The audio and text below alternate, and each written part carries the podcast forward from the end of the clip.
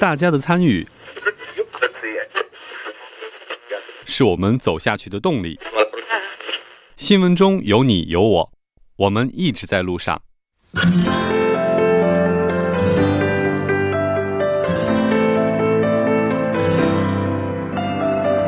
参与我们的节目，您可以通过手机短信的方式发送短信到井号幺零幺三，每条短信会收取五十韩元的通信费用，或者可以进入我们官方网站三 w 点 tbs 点 s o u r 点 kr 进行留言。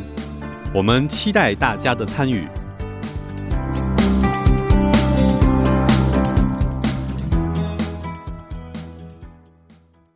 好了，欢迎回来。稍后是广告时间，广告过后为您带来我们今天的第二部节目。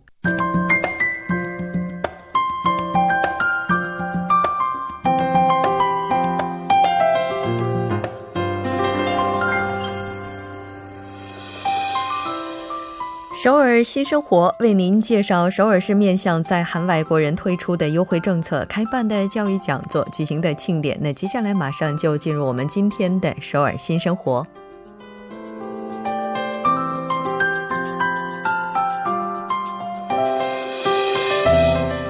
来看一下今天的第一条消息：首尔国际中心将为外国人开设有关求职就业的特别讲座，时间是在九月二十八号星期四下午六点。地点呢是在首尔国际中心，这次主要面向的是外国人居民以及留学生。内容呢，下午六点到七点是关于贸易签证，也就是第九一获取的相关说明；晚上七点到九点是就业面试方面的特别讲座。那这次讲座是完全免费的，您可以登录 http 点这个冒号双斜杠 g o o 点 g l 是这个单斜线大写的 g r e。二 dm 进行在线申请，当然你也可以拨打电话零二二零七五四幺幺三零二二零七五四幺幺三进行更加详细的咨询。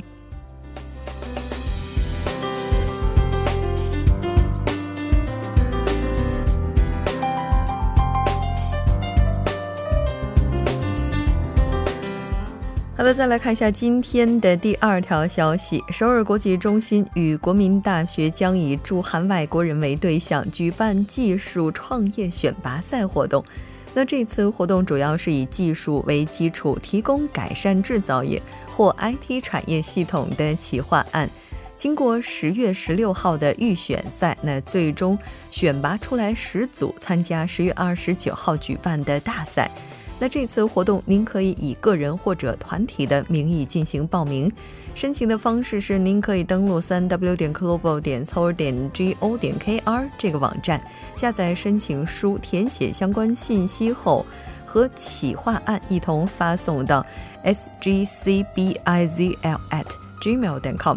那这次申请的截止时间是到十月十一号。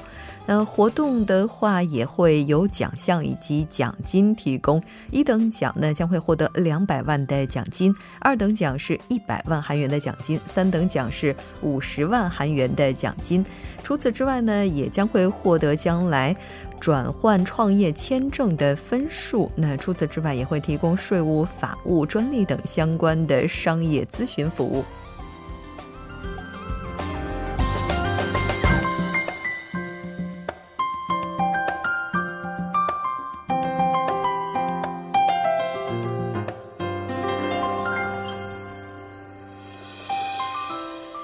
再来看一下今天的最后一条消息，由松坡区多文化家庭支援中心提供的 Cook and Talk 边说边做料理的课程呢，现在已经开始了。那这次课程的截止时间是到十一月九号，具体是在每周二以及周四，在下午两点开始进行。地点呢是仓金米特学院。内容包括介绍韩国饮食文化，那同时也会教大家怎么样来制作韩国料理，韩国饮食文化当中所包含的内容等等，也是课程的内容之一。那在接下来马上就要到来的中秋节之前，也会告诉大家韩国的中秋文化、韩国传统料理的一些特点、不同节日节气的饮食。通过介绍饮食文化，让大家更加了解韩国的一些文化词汇以及语音。韩国料理呢有各种饼类的制作，除此之外还有腌制泡菜、炒年糕、炒腊猪肉等等。更加详细的信息，你也可以登录 s o n g p a g u 点 living korea 点 k r 这个网站进行查询。好的，以上就是我们今天首尔新生活的全部内容。当然，也希望这些信息能够带给大家的首尔生活更多帮助。稍事休息，马上为您带来今天的最新动态，一目了然。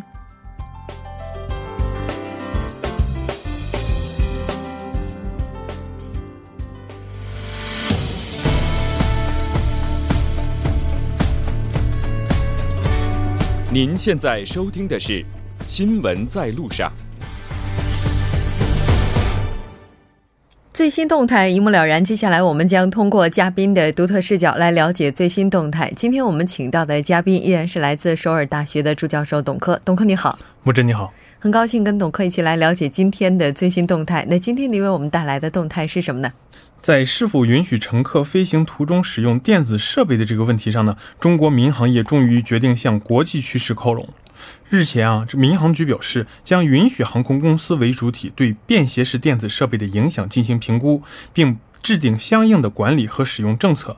飞机便携电子设备解禁，不仅能提升乘客出行体验，更标志着中国民航的空中互联网时代正式拉开大幕。嗯，是的，我觉得在互联网时代，哈，如果空中飞行的时间不能够使用网络，这对于很多人来讲都是非常闷的一段时间，哈。那如果要是开始解禁，这个市场应该是非常大的。的确是这样。那政策一出台呢？从股市就可以见到这个效果，那股市反应非常迅速，这个与机载 WiFi 沾边的几只概念股都是纷纷涨停啊。那与此同时啊，这个国内机载 WiFi 行业呢也第一次站在风口浪尖。民航局公布的数据显示啊，二零一六年中国旅客总运输量为四点八八亿人次，那国民航线运输旅客四点二六二六亿人次，港澳台呢和国际航线运输旅客零点六二亿人次。根据空空客公司预测，到二零三三年，中国将需新增民用客机和货机，这个货机超过五千三百架，成为全球最大的航空市场。那机载 WiFi 的市场和民航旅客运输量，它这成正相关关系。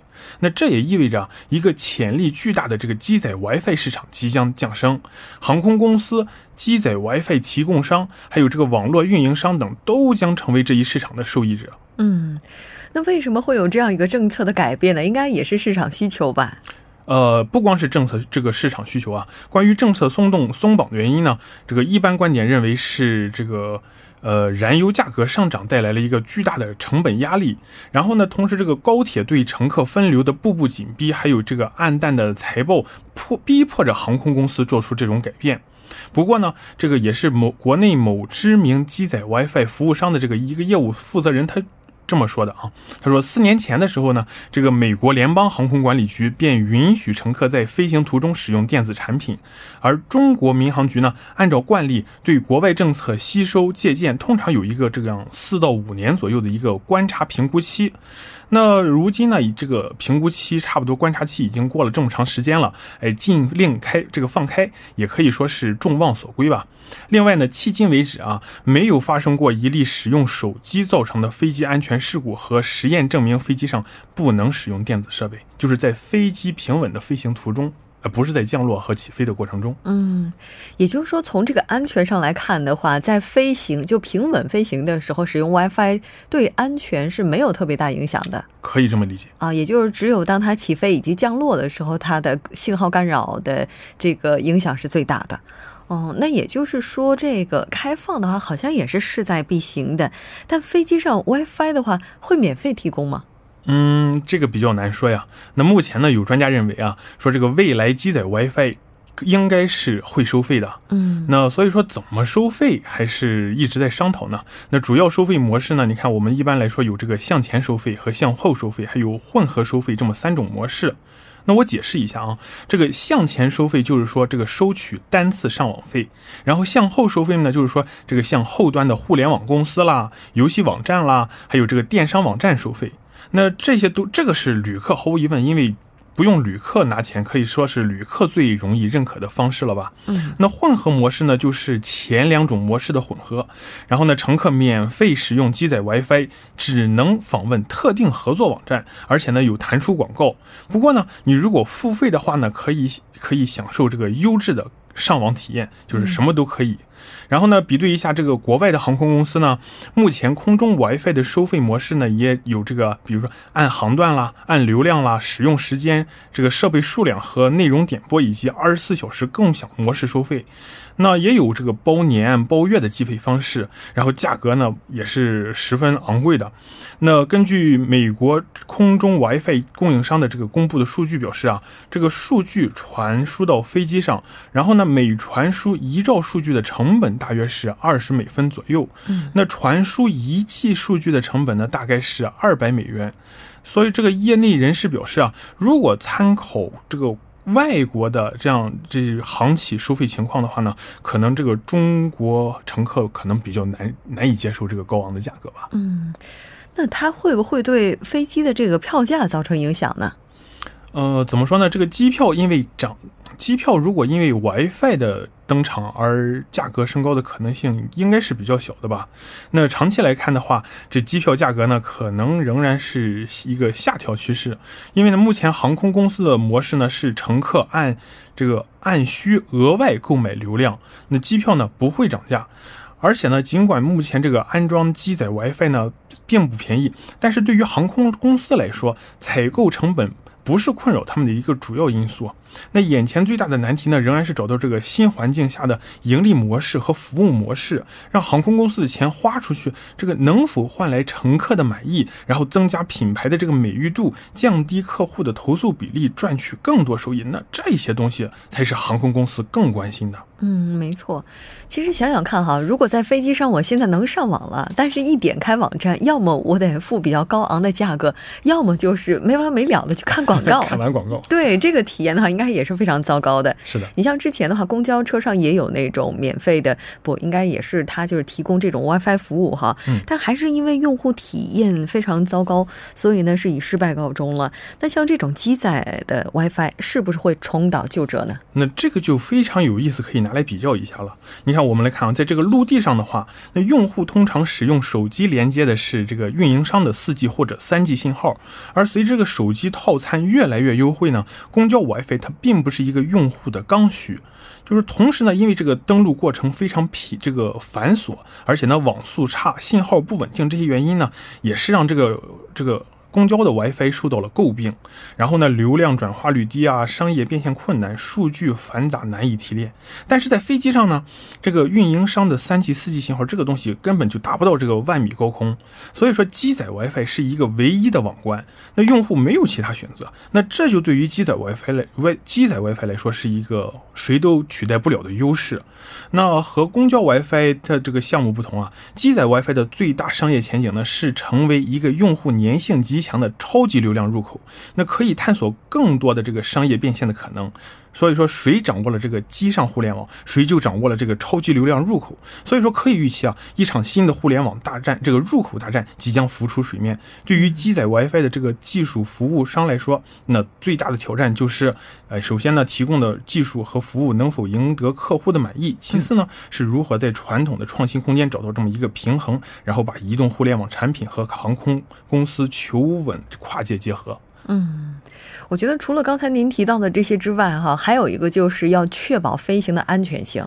因为如果要是这个安全性方面哪怕存在那么一点点质疑的话，哪怕它的用户体验多么好，我觉得对于消费者、对于乘客来讲，这个心情哈也是非常不安的。是的。但是无论如何，机载 WiFi 可能未来真的是要登场了，我不知道大家是否做好了准备。也希望各相关方哈，应该说是这个，包括航空公司也好，包括运营商也好，都要做好准备了。好的，非常感谢董科给我们带来这一期。节目，我们下期再见。谢谢木真。稍后我们来关注一下这一时段的路况、交通以及天气信息。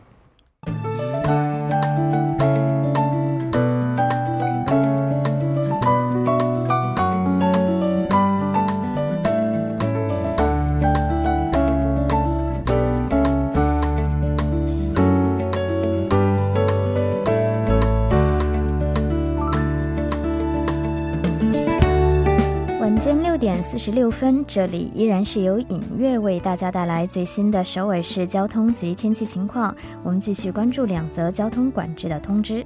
那在明天的下午一点到五点，在金仁路九老地下车道的双方向是有地下车道的照明灯保修作业。那受影响呢，单方向的两个车道中的一个车道将进行部分的交通管制。第二则是发生在江边北路日山方向。盘浦大桥到汉江大桥方向呢是有道路的装备工程，那受其影响呢，四个车道中的一个车道将进行部分的交通管制。那该作业会一直持续到明晚，具体的时间段是从晚十点半到翌日的凌晨五点半，还望大家参考时间段计划出行路线。好的，接下来我们再度关注下目前发生在路面的突发事故，以确保您安全出行。在第二京仁高速公路安阳方向文鹤分岔口到西昌交叉路，那目前是因车辆增加而交通停滞。在同一方向是在日直交叉路附近的这个早些时段停滞的故障车辆呢，已经得到处理，道路恢复正常，您可以安全驾驶。还有是在京釜高速公路釜山到首尔七个物流中心附近的道路边是有货物车的这个故障事故，那受其影响呢，后续交通目前来看呢是有较高的事故危险性。那在同一方向的是从永东分岔口的二三车道，目前是有这个掉落物在这个车道上。那目前来看，后续的路段同样有较高的事故危险性，还望您参考路段提前绕行。好的，最后我们再度关注下天气的变化。那不知不觉已经到了九月的最后一周了。那今天呢，伴着晨雾呢，我们看到这个空气的质量不是特别的好。那在中西部的某些地方呢，更是显现了重度污染的这样的一个情况。所以还是建议您出门时及时观看这个天气的预报。如果您长时间在户外活动的时候呢，不要忘记佩戴口罩。那具体的播报情况是这样的：今天晚间至明天凌晨多云，最低气温零上十八度；明天白天阴，最高气温零。上二十九度。好的，以上就是这一时段的天气与交通信息。稍后我还会再回来。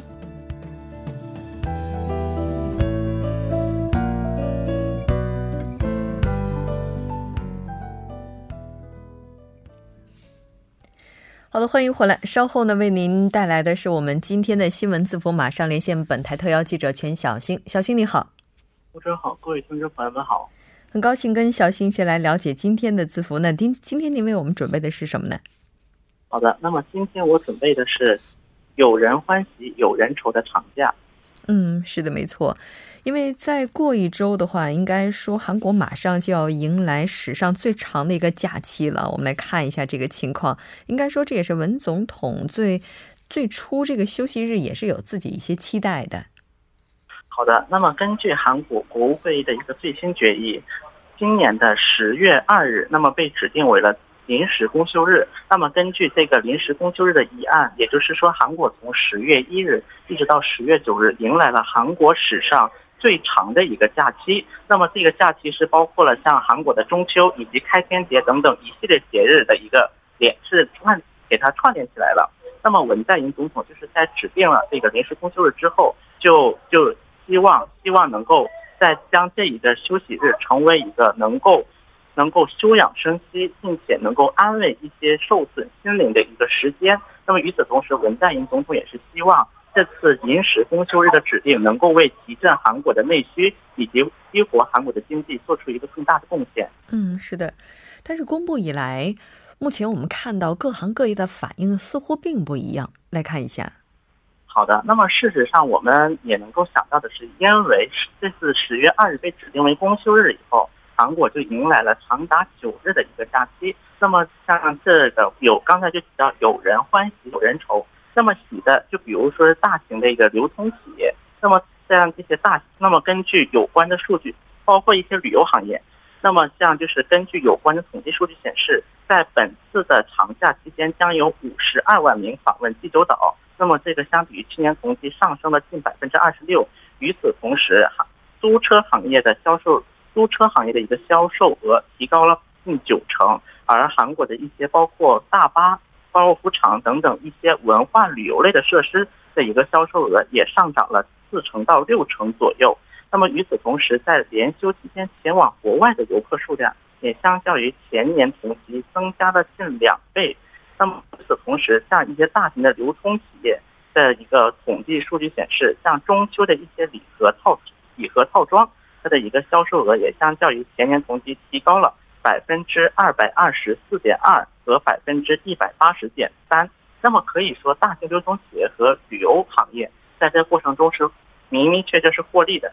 但与此同时，像包括再来市场等等一些传统市场，则是则是非常担忧，通过这个长的假期，许多人将不会在城市之内度过这个长假，那么这也将导致一些在城市内的再来市场的销量将会将。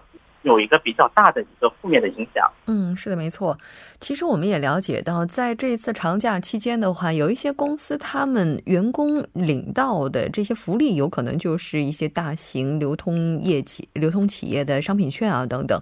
但是呢，像一些传统市场，就有人就担忧说，虽然假期变长了，但是销售额可能跟去年同期相比会有大幅度的下滑。我们来看一下这个影响到底是怎样的。好的，那么根那么根据有关的统计数据显示，今年在韩国的易买得、乐天玛特等等的大型流通企业，它的一个中秋的一个中秋礼盒的销售额，相比前年同期是增加百分之二百二十四点二和百分之一百八十点三。那么与此同时，像新世界、乐天、现代百货店等等一些百货大型流通企业，它的一个中秋礼盒的一个预订也是在不断增加的。但与此同时，以首尔清凉里的青果物市场为例，那么这个市场它自己的统计，将今年的长假将相较于去年长假的销售额降低近百分之三十。那么与此同时，这也将对于一些很多小工商业者将带来很大的担忧。嗯，是的，没错。